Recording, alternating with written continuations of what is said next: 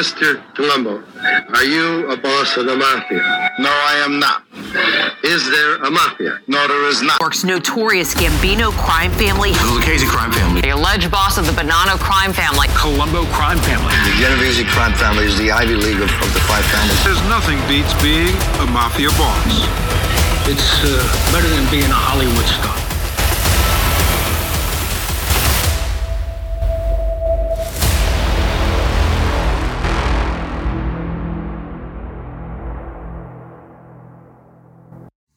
You are listening to This Day in the Mob. I am your host, John Curran. Today is July 5th, 2022.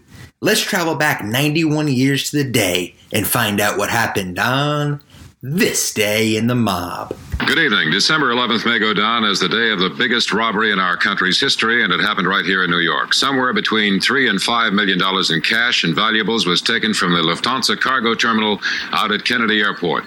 And the law enforcement officers say that it was carried off with such precision and such daring, you almost have to consider it an inside job. Meyer Lansky, Joe Watts, and Jimmy the Gent. What do these three men have in common? Well, they were all as respected and as powerful as it gets in the world of La Cosa Nostra.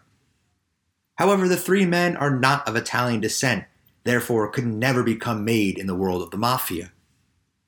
Nonetheless, they carried the same weight as captains and even bosses in their heyday. All had the same similar qualities that made them the powerful and ruthless gangsters that they were, but only one was known to have done it as a gentleman. Jimmy the Gent Burke was born on this day 91 years ago, July 5th, 1931. The Irish American gangster, who would always be just a mafia associate, reached heights, power, and wealth most made men could only dream of. There are many mobsters we've discussed and will discuss that come from such troubled backgrounds that it explains they're eventually going into organized crime. Perhaps none had more of a reason than Jimmy. Burke was actually born Jimmy Conway to a single mother named Jane Conway, and not knowing who Jimmy's father was after he abandoned them, Jane would put the young Burke in an orphanage at the age of two. From there, he would bounce around from foster home to foster home and from orphanage to orphanage. He suffered from both physical and sexual abuse at a very young age as a result of this. According to legend, Jimmy was just 13 years old when riding in the back seat of yet another foster family's car. He and his foster father began fighting, and the father attempted to strike Jimmy as he drove he would lose control of the car and eventually die. The foster mother, and now a widow, blamed Jimmy and would beat him constantly. Finally, Jimmy was adopted by the Burke family out of Queens, New York. He was able to finally have a stable and semi normal home life. So much so that he took the name Burke, leaving behind the name Conway for now. Unfortunately, it proved to be too little too late for the already damaged Burke, who would venture into a life of crime on the streets of Queens. Jimmy's life of crime didn't get off to a hot start. After trying his hand at a litany of crimes, Burke was locked up and behind bars the majority of his years between the ages of 16 and 22. He would, however, earn major points with his Cosa Nostra compatriots by keeping his mouth shut to authorities all of those times that he got pinched. He'd marry his longtime girlfriend Mickey in 1962. However, the joyous day for two families was disastrous for another. After learning Mickey was being harassed and stalked by an ex boyfriend of hers, Burke allegedly had the issue taken care of. On the very day Burke and Mickey said I do, police would find her ex boyfriend's body chopped into pieces in the trunk of his own car. And this was only a prelude to Burke's murderous tendencies. He was known for getting tips from crooked cops on criminal informants, and Jimmy would whack them on behalf of his mafia friends. There's also a story of an old neighborhood woman who would complain to Burke that she loaned her son a substantial amount of cash and that he refused to pay her back. Jimmy, living up to his nickname, paid the lady back her money. Then Jimmy, living up to his reputation, murdered her son.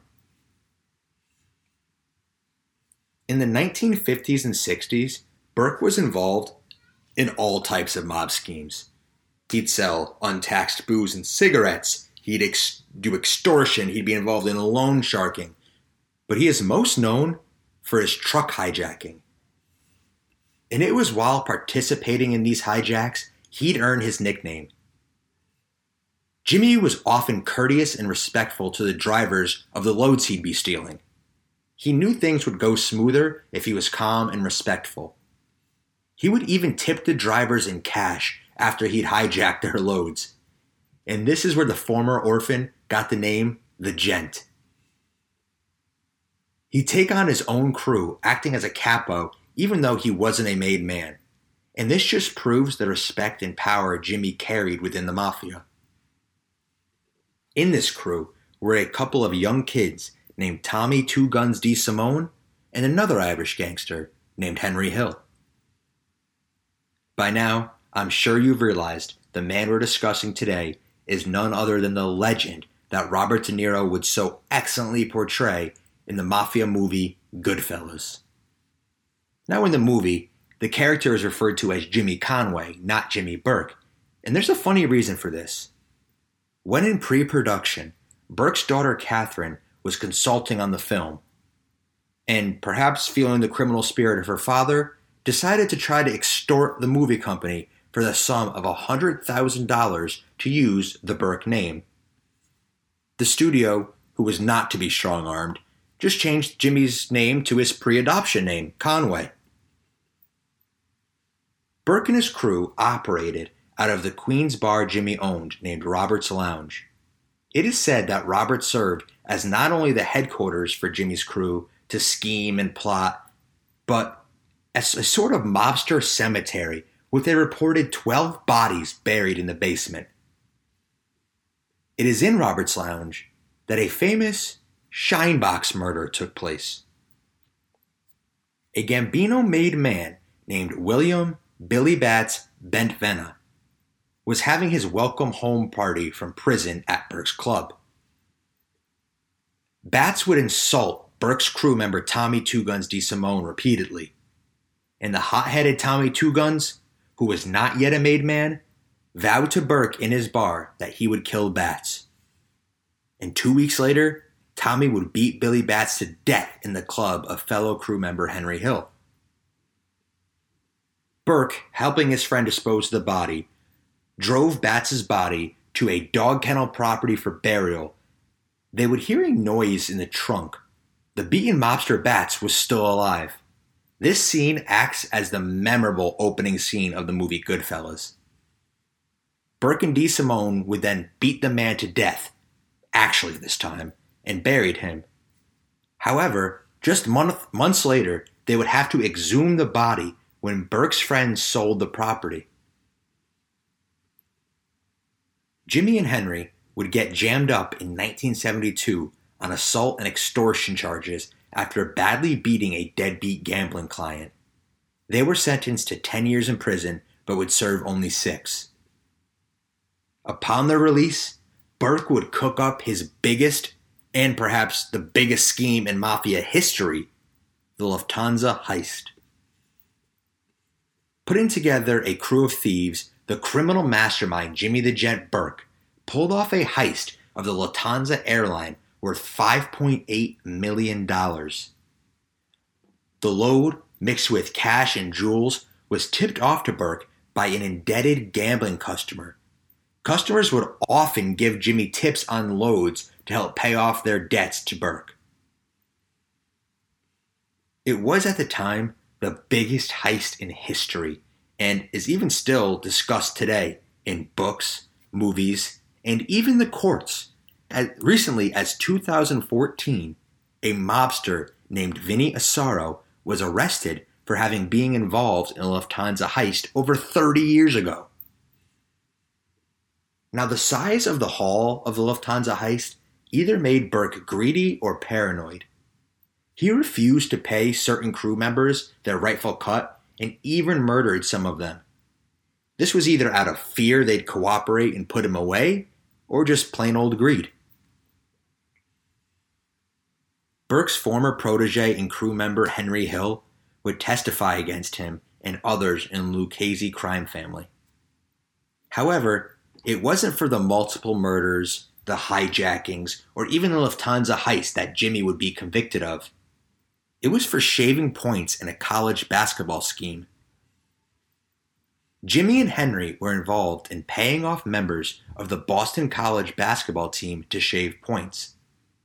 Point shaving is when a team is projected to win by a certain number, but they purposefully win by less or even lose. This allowed Jimmy and his crew to wager against the spread and make massive gambling profits since they knew the outcome already. Jimmy Burke would be sentenced to 12 years in prison for the point shaving scheme. Burke was diagnosed with cancer in 1996 and passed away while in prison at the age of 64. The man born on this day, July 5th, 91 years ago, known as the Gent, would become one of the biggest earners in mafia history, Italian or non Italian. The Lufthansa cash was never recovered. I'm John Curran. Thank you for listening. Tune in tomorrow, July 6th, and find out what happened on that day in the mob.